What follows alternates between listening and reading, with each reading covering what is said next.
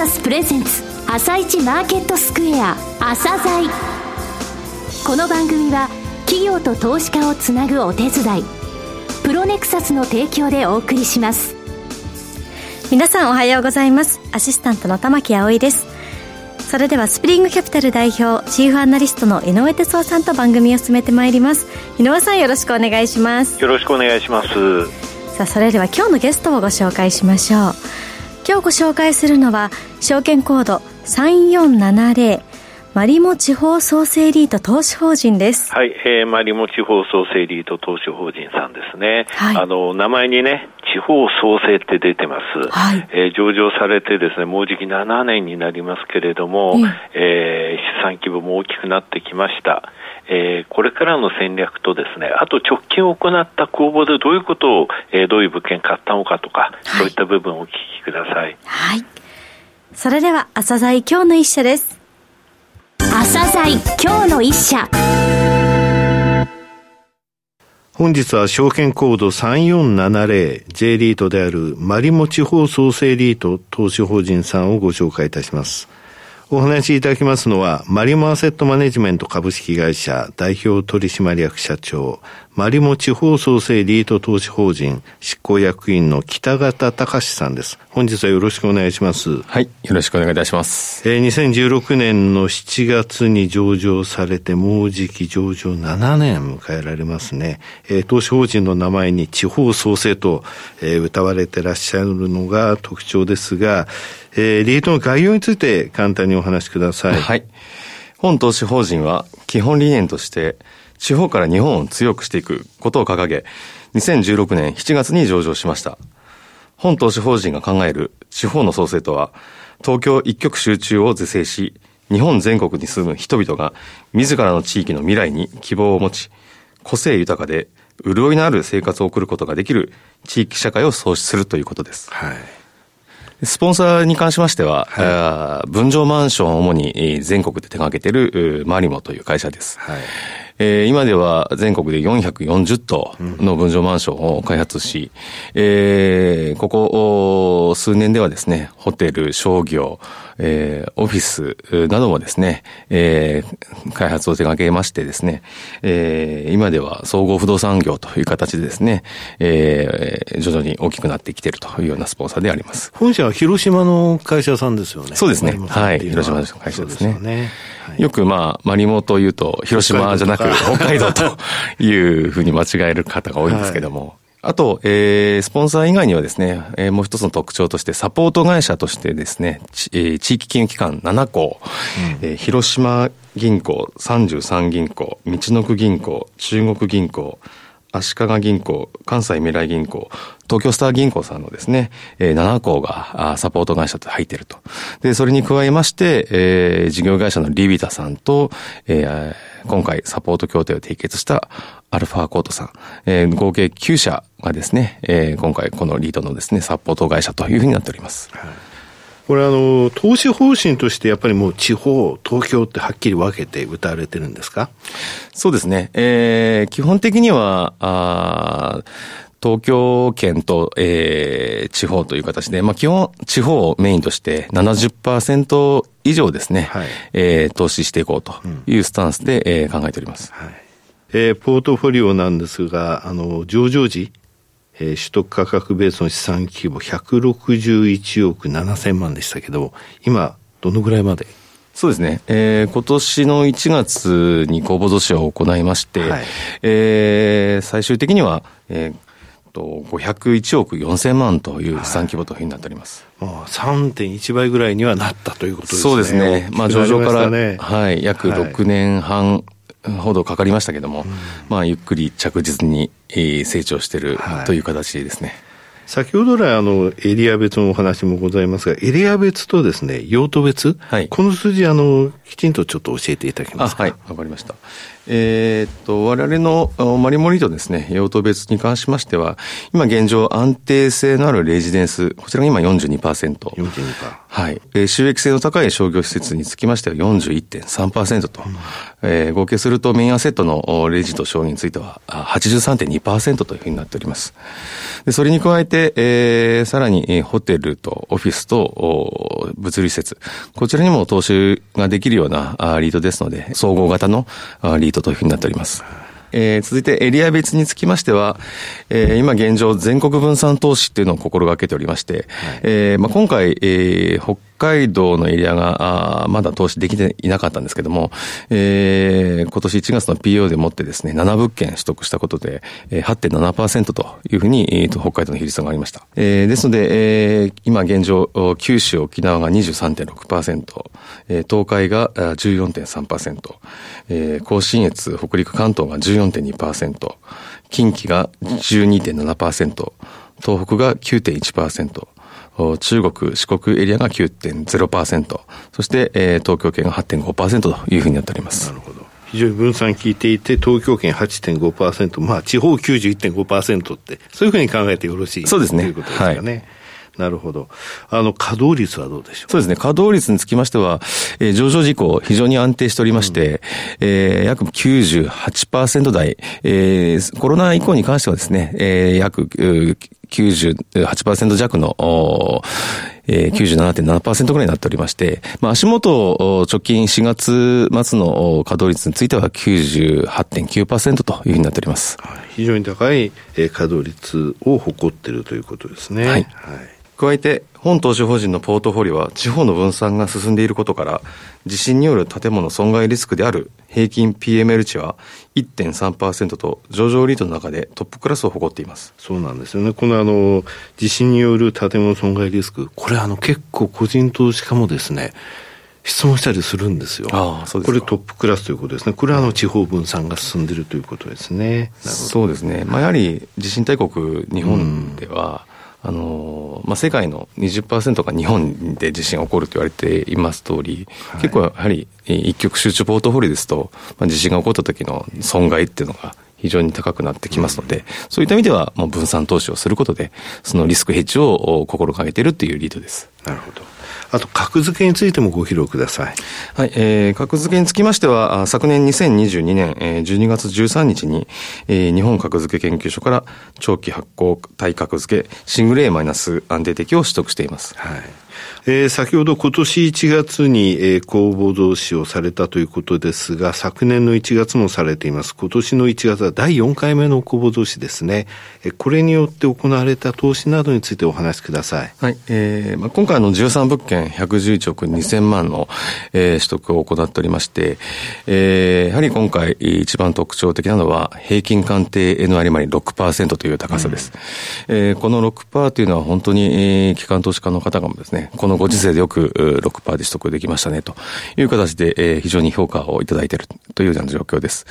で、それに加えましてですね、えー、本公募増資の前に、えー、実はあの、物件の入れ替えなども行っておりまして、えー、一つはスポンサーが開発したあ熊本の新築のレジデンスですね。えー、こちらを取得し、そして、えー、アルティザ続き中央公園のレジデンス。こちらもですね、あの、売却を行って、えー、入れ替えをした上での公募増資につなげております。で、この時に、えー、ちょっと古い物件を今回ある程度続き中央公園、築年数33年ですけども、こちら売却しておりましたので、取得のですね、えー、今回の平均、築年数も9.1年ということもあり、合計ではあの、16年だった、あ築年から、えー、ポートフォリオ全体では14年というふうになって、築年数の若返りも図られております。なるほど。えー、アルファコート株式会社さんとサポート協定を締結されましたが、このことについてお話しください。そうですね。まあ、今回あの、アルファコートさんがまあ参画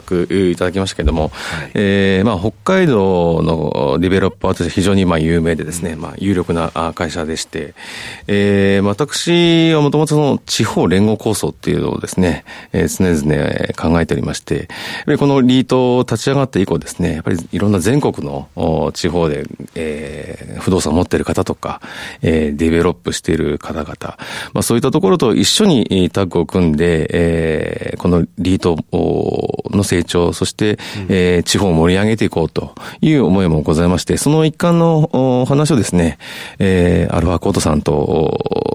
ちょうど2、3年前ぐらいからですね、お話しさせていただいたところ、あのまあ、地方の、このフォーカスをして、えー、これからまあ、強く、地方から強くしていこうという理念にも共感いただきまして、まあ、今回の参画に至ったという背景ですね。で、まあ、アルファコードさんもですね、今382億の総資産で、えー、120棟も不動産を持っていらっしゃる会社ですので、えー、本当に我々としてもですね、えー、いいパートナーとですね、えー、今回、えー、協定書をですね、締結できたというふうに思っております。あの、また、イオンモールさんとですね、えー、スポンサー会社でありますマリモホールディングスさん、こちらの資本業務提携発表されましたが、こちらについてもお話しいただける部分で構いませんので、えー、お願いできますか？はい、そうですね。えー、イオンモールとの業務提携により、えー、一段の土地に、えー、マリモがあマンションやシニア住宅、そして学生寮、クリニックビルなどを開発する案件が出てくるかと思いますが、最終的にマリモリートが取得できるか現状未定です。そうですよね。はい。で今後、案件ベースで各種議論されていくかと思いますので、はいえー、我々も注目していきたいというふうに思っております。そうですね。さて、あの、上場されてからパフォーマンスが非常に好調です。えー、分配金についてのコメントもですね、いただけますか？はい。えー、っと、まず、今期につきましては、はい、えー、第13期、こちらの実績としては3689円と、はいえー、いった実績になっております。そして、えー、来期ですね、えー、まさに今あ、えー、運用中ですけれども、第14期、こちらはの3684円。そして、えー、第15期は3517円とですね、えー、予想をしております。えーまあ、現状、投資口価格は5月24日時点では12万8100円となっておりますので、はい、えー、今、あの、申し上げました14期、15期を合計しますと、えー、約7200円でございますので、えー、それを割り戻すと分配金利回りが約5.6%といったところの高い分配金利回りとなっております。で、さらにあの、一口当たりナブにつきましてもですね、えー、上場時では11万3679円からスタートしまして、えー、第13期、えー、末のですね、えー、ナブにつきましては14万1760円と、うん、えー、継続して右肩上がりで、えー、上げているといったところでございます。確実に拡大したってことですね。はい。はい。えー、最後になりましたが、リスナーに向けて一言お願いします。はい。えー、まあ現状ですね、あの、本リートのスポンサーであるマリモ、まあこちらは開発している賃貸マンションやホテル、商業施設、オフィスなどですね、えー、現状20物件で約250億円ほどのパイプラインがございます。で、我々はようやく500億円を達成しましたので、えー、これから新しい目標としては1000億円を目指していきたいというふうに考えています。えー、まあ、昨年1月に PO で、今年1月も PO100 億といったところですので、まあ、今後も継続して、えー、年100億、そして、えー、やっていけば、まあ、約5年、もしくは、あの、えー、5年から7年の間でですね、1000億円というところを達成していきたいというふうに考えております。北方さん、本日はどうもありがとうございました。はい、どうもありがとうございました。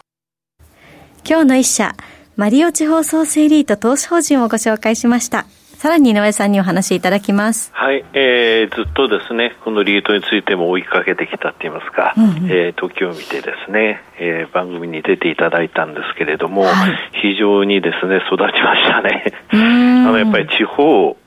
というところにフォーカスされていてね、はい、平均 PML 値って先ほどあの地震のリスク、うん、これのね、低さっていうところももうリートの中でトップクラスなんですよ。ね、はい、リスクのところ。うんうん、それでね、あの、去年、今年と1月に、えー、PO、えー、公募増資を行ったんですけども、基準価格がそれで今年とかも落ちなかったの。っていうのは先ほど言ったように、6%の出来上がりでね、13物件111億買う。そういうのは分かってるんで、はい、プロとしては本当にいい PO だというふうに思ってくれるんですよね。今6%出来上がりのね、ものなんて作れないところ一生懸命探して地方のところ、こういうところはね、やっぱりね、地方を見てるっていうところの強さ、だから稼働率も安定的に高いってところなんですよね。はい、